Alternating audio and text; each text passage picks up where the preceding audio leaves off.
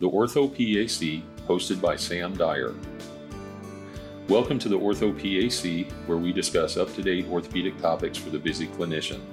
I invite you to sit back and relax as I attempt to fill in the gaps between education, current events, and real world practice. Welcome today, Dr. Matthew Hannibal. Dr. Hannibal is a board certified orthopedic spine surgeon is going to discuss axial low back pain. Good morning, Dr. Hannibal, and thanks for being here today. Good morning. Thank you very much for having me.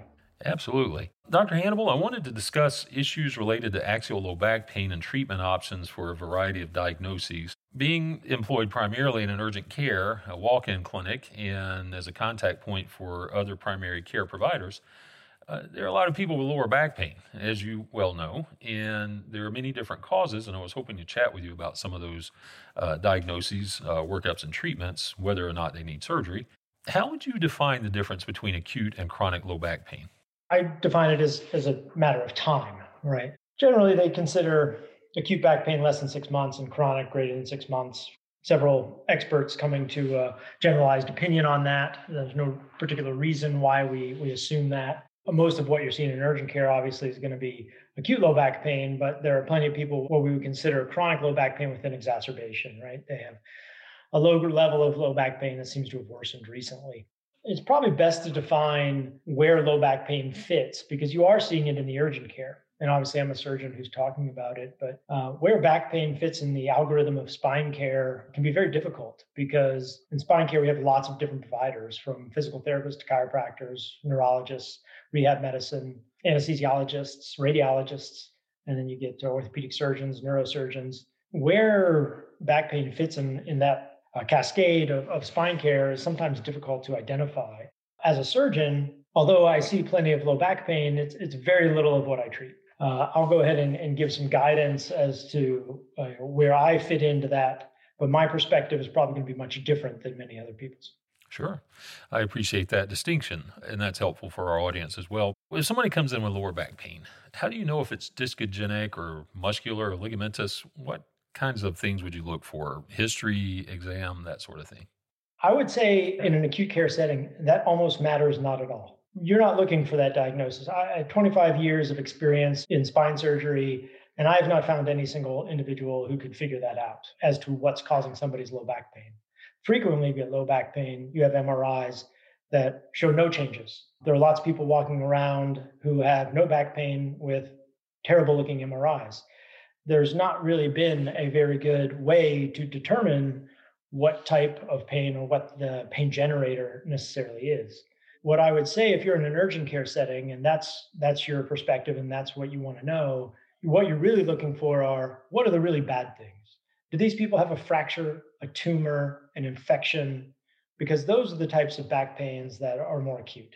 We're not talking about radicular pain. Do they have neurologic loss? Are they myelopathic, right? We're just talking about axial low back pain. That's correct. And so when you're talking about that, the vast majority of those are going to be benign, regardless of their cause. It's almost like asking, where did I get the flu? It doesn't matter where you got the flu. Most likely it is benign, and most likely you're going to get over it. Most of it is supportive care. You know, those types of questions are are probably not appropriate for an urgent care other than to provide supportive care. If there is concern, if you have an elderly person who's had a, you know, even a ground height fall and you're concerned for a compression fracture, uh, x-rays were certainly appropriate. Um, kids, anybody with fever, sweats, chills, those types of, of symptoms become important to ask about. Beyond that, if it's listen, my back hurts, it just started this morning, I bend over, pick something up, and it hurts, supportive care is all that's really required. I'm glad you are discussing this. When I was researching this topic, I had difficulty writing this because there was so much, I don't know, just back and forth from the AAOS, which is one of my main sources that I research when I do these. And it, same kind of thing, you know, you just don't know. Nobody can really understand whether this is discogenic or whatnot, and how do you treat it? And that's why there was some controversy. Let's say we have a patient with lower back pain with degenerative disc or spinal stenosis, facet arthropathy, spondylolistheses, and, and I'm going through a, a long list, I know. But if you have those kinds of diagnoses or you see some of that on the x ray, how do you work it up and how do you manage it? Those diagnoses are much different, obviously. So, what you have to be aware of is again, we're talking about somebody who has axial back pain. So if they have, and you use the word degenerative disc disease, and I can tell you right now that although that is still pervasive in spine care throughout that, that cascade I discussed, a lot of people use that term. That term has really fallen by the wayside, especially in research, because we don't know what that means. In other words, even from one spine surgeon to another or one provider to another, what does that mean exactly? It's a poorly defined term. And so, you know, because it, it relates to a disease, right? It's degenerative disc disease. Mm-hmm. And lots of orthopedic spine surgeons use it. I personally do not. Most of them are, are older. I think the younger group has, has tried to get away from that. Pro- one of the problems is it's still a code. And as long as it's a code that can be reimbursed, people will continue to use the term. And that's what's made it more pervasive and, and has continued its existence. The reality is that changes on an MRI have not been well correlated to symptoms. Uh, annular tears, disc bulges, facet arthropathies, those things uh, are common in asymptomatic individuals. And so, usually when I refer to that, I say you've got an age related change. I don't use the word degenerative and I don't use the word disease because we don't have any evidence that it is either of those things. And so uh, I often tell patients, you know, if you have an MRI or you have an X-ray with a narrowed L5S1 disc, guess what? 80% of 40-year-olds are going to have a narrow L5S1 disc on an X-ray, regardless of symptoms. It's more age-related because it's like wrinkles on faces. We see those on MRI, we see those on X-ray. They're not pathologic. It just means you're older than 40. Those types of findings, I, I would say, are are not if if you're going to try to associate their back pain with that finding, uh, you're doing the patient a disservice in many cases. However, central spinal stenosis is a completely different animal, and and we're not treating spinal stenosis for axial low back pain or axial low back pain with spinal stenosis. You're not treating the spinal stenosis unless they have neurogenic claudication. That's a completely different symptom. Or spondylolisthesis. That's another diagnosis. Uh, usually it's for radicular symptoms. That's why you're treating it. If they have only axial low back pain, it's rare that you can treat it. And lots of people have an isthmic spondylolisthesis. They never know they had. You'll pick it up incidentally on x-ray and they've probably had it for years. So uh, you really have to be careful about correlation between symptoms and findings. That's great information. I like the, the term age related changes. I think I might incorporate that myself now. I like it a lot better. It does always seem to sound odd to call, you know, the disease, degenerative disc disease.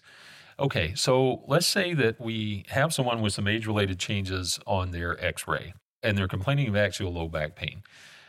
What's your approach uh, after you hit the x rays? Um, PT? Do you get scans? Do you ESIs? Or do you just try to tell them to, you know, take ibuprofen and give it time and it'll get better? Well, obviously, if it's an acute back pain episode, that's usually what it is. It's anti inflammatories. Now, again, and this brings up a completely different topic. In that algorithm of, of treatment of axial low back pain, the spine world has been very poorly coordinated. If the the algorithm is, oh, this patient has low back pain, and they're seeing me, an orthopedic spine surgeon, then again, I think you've done the patient a disservice. That is a huge waste of medical dollars because that's not primarily what I do. That's like a primary care, right? You don't need a surgeon to do what you're going to do for low back pain, which is treat with some anti-inflammatories, maybe a steroid pack. You're going to give them, you know, physical therapy. You want to make sure they have six weeks of that. You're going to give, teach them appropriate back mechanics. Going to tell them, uh, you know, avoid certain activities uh, such as bending, stooping, lifting for a little while until they start to feel better. You don't want to recommend bed rest. Icing is always good. You might send them for an injection if they're not responding to those other things uh, have them seen by a rehab specialist. If they're going through that whole primary care treatment of, of back pain, and really the algorithm is listen, you've got two weeks of back pain, you need to see a surgeon, your medical resources are, are being very poorly utilized in that situation. Uh, unfortunately, um, a lot of spine surgeons, we have a lot of them in this country, they're highly utilized for things just like that. And of course, they get paid to do so. So there's a huge incentive for that as well uh, which allows that con- to continue to happen. But in reality, uh, if you wanted, uh, you know, healthcare costs to go down, which we all should, it wouldn't be utilized in that way. But that's the primary treatment is is primary care supportive treatment, like you mentioned. This is great information. I, I, hope everyone's hearing this and listening to this, know what to treat and when to refer. Dr. Hannibal, any other thoughts? Uh, anything you'd like to share with our listeners? Anything you see that you get referrals or anything you haven't talked about that uh, you'd like to pass along? Yeah, I could just sum up a few things that I think are really important. And one is when we talk about axial low back pain, we really have to look for the bad things, which are extraordinarily rare. I mean, you have to look for the zebras, uh, like the infection, the fractures, and the tumors, uh, and just ask the appropriate questions. But if they don't have red flags, treatment of back pain, especially acute or, or an exacerbation of a chronic intermittent back pain, is very, very easy. It really does not require much in the way of, of assessment beyond that.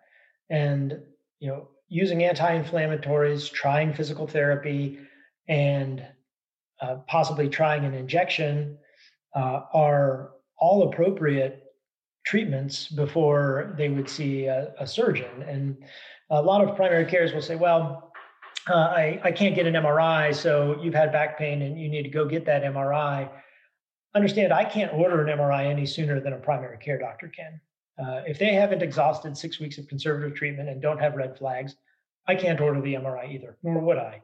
In fact, x rays, officially, according to studies, haven't even been determined to be necessary in the evaluation of low back pain, uh, at least acute low back pain. Uh, unless they've had a fall or it's an older lady or worried about a compression fracture. But in most patients, it's not necessary. So it's very, very easy. It's just simple medications, physical therapy, some lifestyle modifications for a while. If it continues past six weeks, MRI, maybe an injection.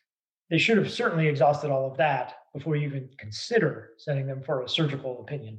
The second thing is, again, very important to make sure you understand how we are utilizing medical dollars when you look at all the waste we have in our medical system, especially you know, we point fingers at hospitals and how expensive they are. We point fingers at uh, certainly pharmaceutical industry and how much profit they make, and, and industry in general. When it comes to spine care, when it comes to back pain care, the finger really points directly at us as providers. You know, it's a billion dollar industry. It's a, it's the second most common reason people come to the doctor, second only to the flu.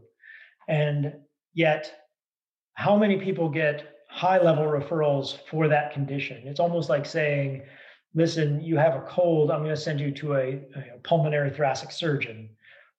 Why? You know, that's a huge waste of resources. So it's one of those things where we need to do better as providers to really coordinate our care with this. Uh, and so far, we've been so fragmented; it's been very difficult to do.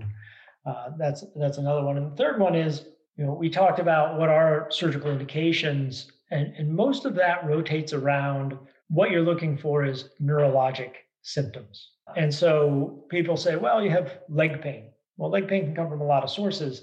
So it really helps to look at the physical exam and are you, are you having weakness? Is it, is it just numbness? Really look at the physical exam. Do they have tension signs?